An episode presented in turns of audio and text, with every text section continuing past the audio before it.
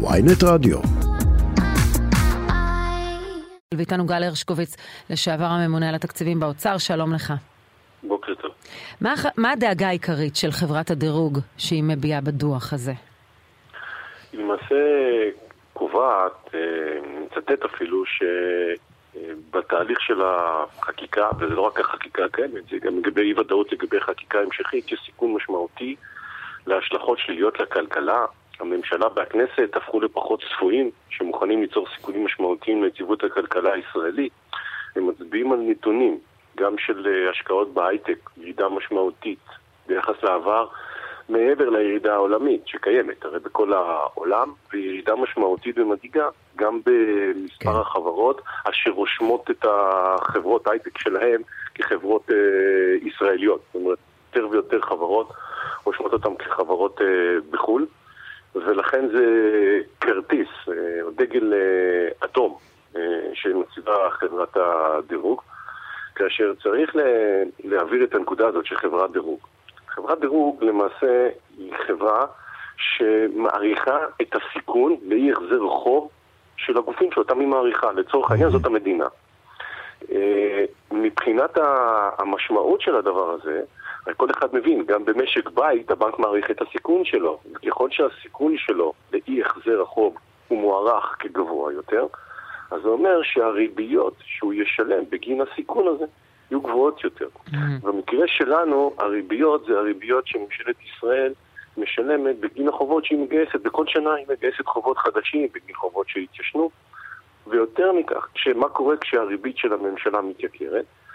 ברור שהתקציב, התקציב כולל בתוכו, מכיל בתוכו גם את הוצאות הריבית, ולכן נשאר פחות מקום, פחות כסף לשאר השימושים בתקציב, אם זה בריאות, חינוך וכיוצא בזה, ובנוסף, הממשלה היא ריבית רצפה.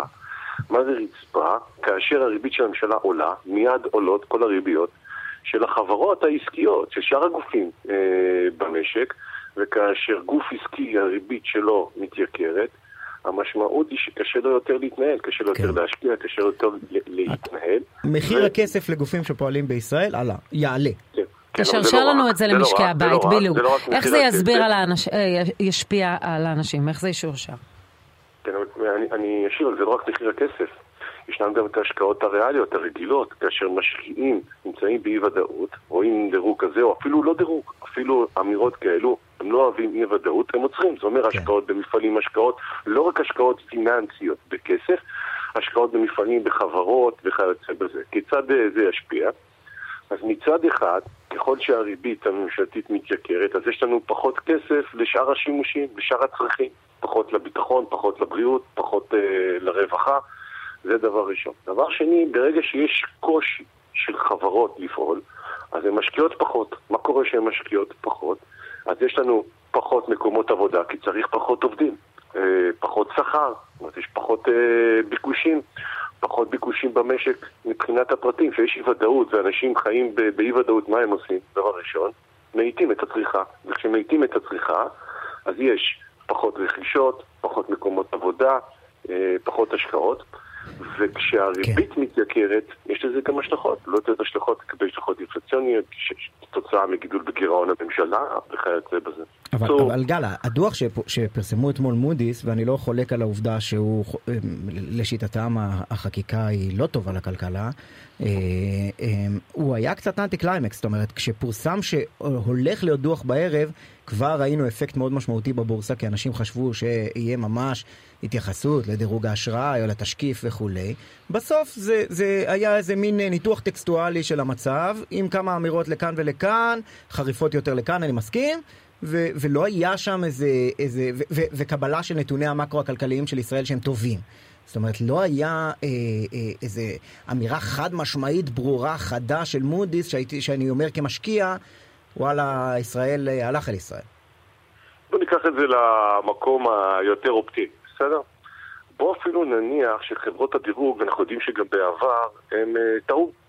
הרי כולנו מכירים מה קרה ב-2008-2009, שאחרי דוחות מאוד מאוד חיוביים, הפוך. הוא עשה את הקריסה של מערכת הפיננסית במשבר הסף. בוא נניח את זה, בסדר? כן. מבחינת אי הוודאות. שמאשימים אותם קבוע שהם לפעמים טועים ושהם לפעמים מגיעים באיחור. עצם, עצם אי הוודאות ועצם האמירות הללו, גם אם הן לא יתממשו, אני לוקח את הצד האופטימי לכאורה, כן. גם בהם יש נזק. כל מה שאתה אומר נכון, אבל הוא כבר בא לידי ביטוי. כבר היום, אם תסתכל, תראה שהפיצויים של שוק ההון, שכבר מגנים, אתה צודק, חלק מהם, את ההשלכות השליליות, הם בפיגור משמעותי ביחס למה שקורה בשווקים בעולם, ואין שום סיבה אחרת כן. שזה יקרה בוודאי. אה, אה, כשאתה מביא בחשבון ביצועים טובים עד היום של הכלכלה הישראלית במונחים של צמיחה, במונחים של תעסוקה, במונחים של חוב נמוך, במונחים של מאזן תשלומים, אין שום סיבה לזה. זאת אומרת, חלק מזה כבר מגולם, אבל תמיד ישנם אה, יכול להיות שינויים לגבי ציפיות שליליות יותר מבחינת מה יקרה בעתיד.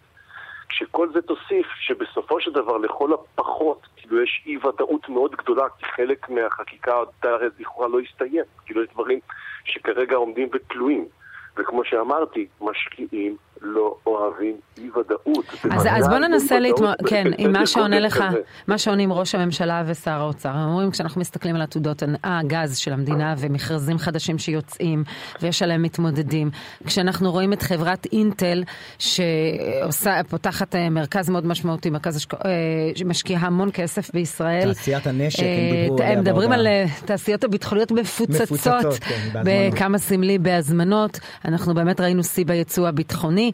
האם אה, הם אומרים, אנחנו רואים נתונים מאוד טובים, אנחנו לא מודאגים, זה רגעי.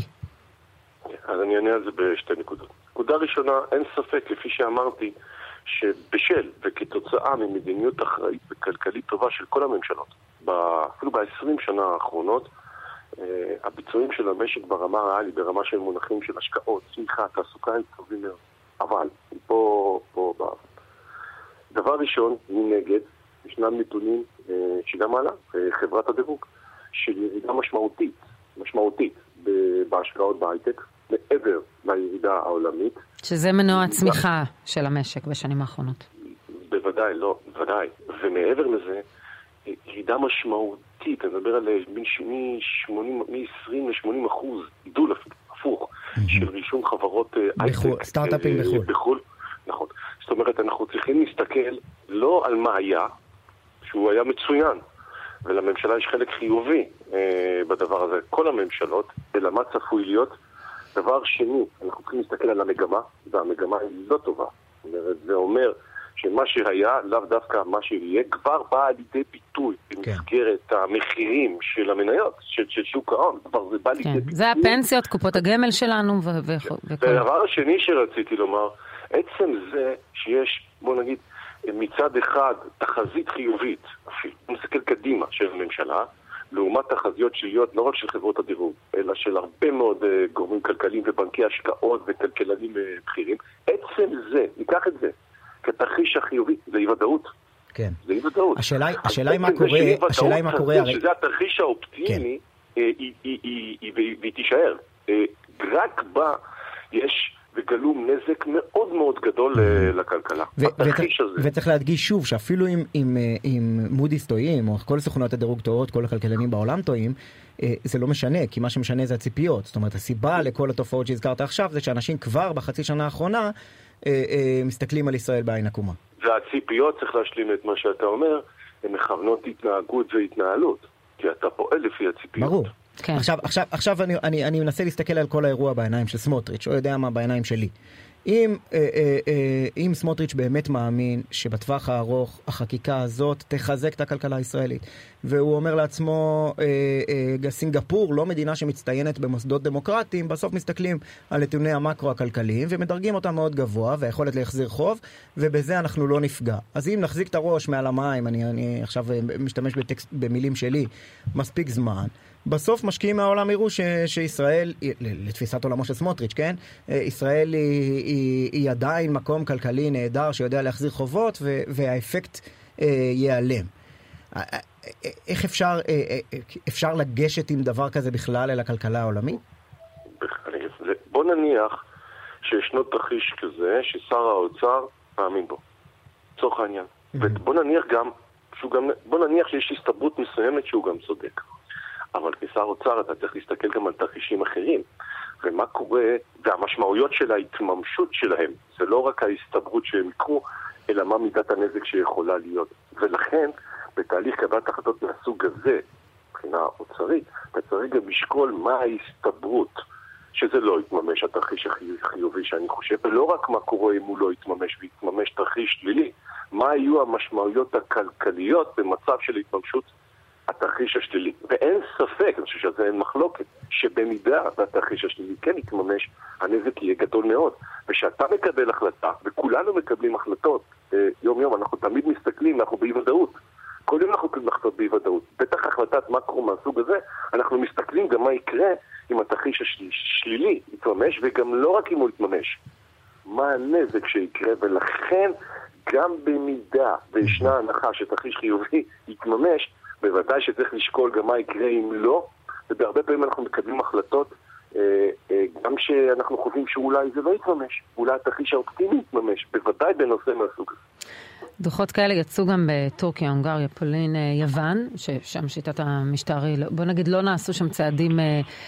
איך מחליטים מתי מוציאים דוח כזה ומזהירים ומתי לא? כי כפי שציין ישי, סינגפור בכל זאת מאמינים שכן יכולים, שיש שם תשואות טובות, שאפשר לקבל החזר על הכסף, ולמה במדינות אחרות לא?